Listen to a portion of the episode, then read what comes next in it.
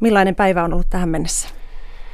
No tähän mennessä ei ole vielä mitään tähän työhön liittyvää tullut tehtyä, eli tätä voi laskea semmoiseksi osittain, mutta tota, illalla on konsertti, eilisen konsertin uusinta samalla ohjelmistolla. No mitä orkesterijärjestäjä tekee sitten tällaisina päivinä? No konsertti alkaa seitsemältä, me hakeudutaan sinne paikoille tuossa viiden, kuuden välillä ja aletaan järjestelemään lavaa kaupungin orkesterin jäljiltä. Heillä on siellä ollut harjoitus ja he vievät omat instrumenttinsa ja kamansa pois ja me tuodaan omat tilalle. Eli roudausta tiedossa? Roudausta, ihan fyysistä roudausta heti aluksi. Niin, se on aika raskasta työtä sitten tämä orkesterijärjestäjän homma. No luojan kiitos nykyisen musiikkitalon myötä se on helpottunut todella paljon, että, että fyysisyys ei ole niin kuin sillä tavalla se määräävä tekijä ehkä enää. Aikaisemmin kun R S O harjoitteli kulttuuritalolla ja kävi joka viikko Finlandia-talolla retkellä, niin silloin se oli todella fyysistä. Mikä on raskain roudattavin asia ollut?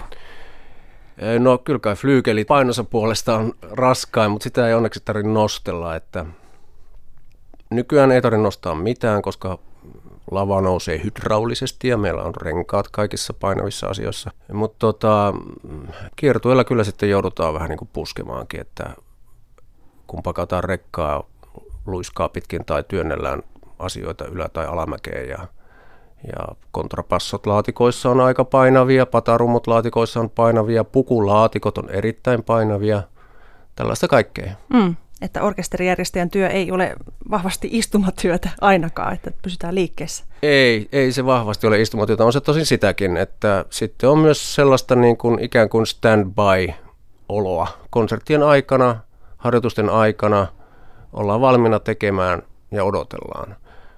Ja siinä sam- samalla sinne sitten voidaan tehdä jotain paperihommia, suunnittelua ja tuollaista tulevien töiden suunnittelua.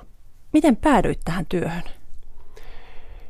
Mä tota, ikään kuin olin alkanut, mulla oli tämmöinen muusikon tausta ja rockisoittajan tausta ja sitten se toimeentulo oli aina vähän kiikun kaakun. Joskus tuli rahaa, joskus ei tullut rahaa. Ja sitten kun mulle tuli perhettä, mä aloin miettimään sitä, että olisi ikään kuin haluaisi niin kuin vähän elintasoa kohottaa ja tarjota lapsillekin ehkä joskus jotakin. Ja tota, sitten mä aloin katsoa niin kuin työpaikkoja ja mietin monenlaisia vaihtoehtoja ja sitten huomasin tämän ilmoituksen lehdessä ihan sattumalta, että R S O hakee orkesterijärjestäjää. Ja sitten mä panostin siihen ja sain paikan. Mitä siitä piti tietää etukäteen tämmöisestä orkesteritoiminnasta? No oikeastaan, tota, kyllähän mulla oli siis, mä olen musiikkiopistossa soittanut orkesterissa, sinfoniaorkesterissa ja puhallinorkesterissa ja, ja tiesin pääpiirteittäin, miten sinfoniaorkesteri toimii tai mistä se koostuu. Mutta tuota, kyllä se kuitenkin pitää opetella sitten, että tämmöistä koulutusta ei anneta käsittääkseni missään, ainakaan Suomessa. Et se on vähän niin kuin oppisopimusmeininkiä, että sitten onneksi R S O:ssa katsottiin, että mä voisin tästä selvitä tästä hommasta. Ja, ja sitten mulla oli silloin kollegani, joka oli ollut jo parikymmentä vuotta lähes tehnyt sitä työtä, niin hän sitten niin oikeastaan käytännössä opetti mulle, miten tämä orkesteri toimii. Jokainen orkesteri, vaikka sinfoniaorkesteri on niin kuin samanlainen yhteisö tuollainen pääpiirteissä ympäri maailman, niin jokaisella orkesterilla on kuitenkin omat toimintatavat ja olen nyt oppinut silloin toimimaan R S O:n kanssa. Mm, eli teitä on kaksi orkesterijärjestäjää? Meitä on kaksi vakituista orkesterijärjestäjää, joka on ihan välttämätöntä just näiden siirtojen roudaamisten kannalta. Kauanko olet ollut nyt orkesterijärjestäjänä? No taitaa tulla nyt viisitoista vuotta täyteen. M- millaista se on ollut? Hienoa, kyllä mun täytyy sanoa, että työympäristönä se on aivan fantastinen, että siellä on paljon ihmisiä, erilaisia ihmisiä, kaikkien kanssa kuitenkin hyvä, hyvin tullaan toimeen ja, ja tota, se on siis hieno sosiaalinen ympäristö. Ja silloin kun mä sain sen paikan, mä olin käynyt jonkun verran tuolla punttisalilla ja sitten kun mä sain tämän paikan, niin mä ajattelin, että tämä kyllä voittaa punttisalin, kun tässä niin kuin varsinkin just silloin raskaimpina kutsan aikoina, niin tuli punnerrettua, mutta kuulin myös paljon parempaa musaa kuin punttisalilla. Niin. Eli tosiaan sinulla on musiikkitaustaa, olet soittanut bändeissä ja, ja näin, ja näet nyt tavallaan myös tätä taustatoimintaa musiikkielämän taustatoimintaa ja sen lisäksi olet myös esiintyjä. Mm. Mitä ajattelet tästä, tästä asetelmasta elämässäsi? No on se mielenkiintoista hypätä sillain ikään kuin sieltä lavalta lavan taakse ja välillä vielä takaisinkin päin, että en mä kokonaan ole sitä omaa soittamista jättänyt. Se ehkä niin kuin helpottaa mun työtä siinä se kokemus, että on itse ollut muusikkona ja esiintyvänä taiteilijana, niin ymmärtää, mikä, mitä muusikko, mistä se on tyytyväinen. Koska tota, hyvin harvoin itse pääsi silloin soittajana nauttimaan siitä, että joku tekee sun puolesta esimerkiksi sen, että sun rummut on pystyssä siellä lavalla, mm. sä tuut sinne.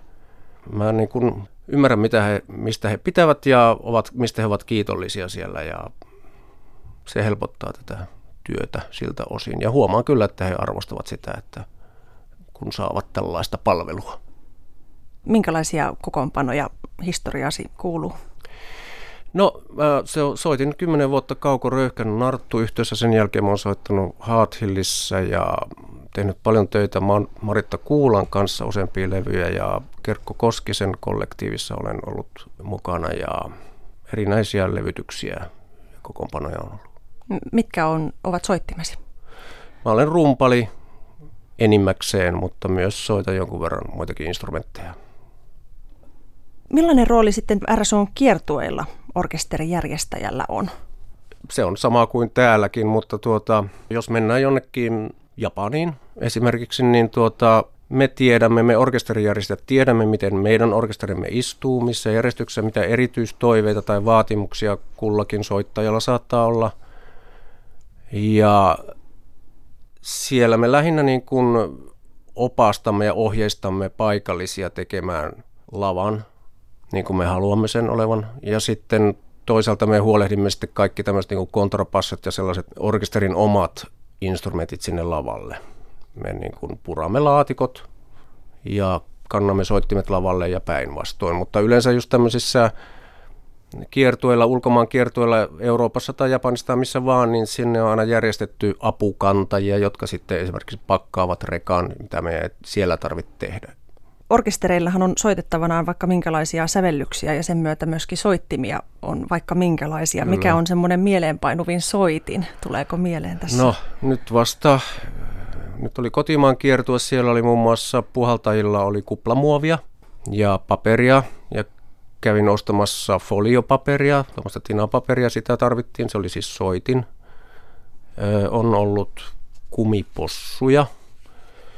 Siis tämmöisiä leluja? Leluja. Joo. Ne on hyvin suosittuja nykysäveltäjien joukoissa tämmöiset erikoiset ääret. Mitä erikoisempi, sitä kiehtovampi se tuntuu olevan.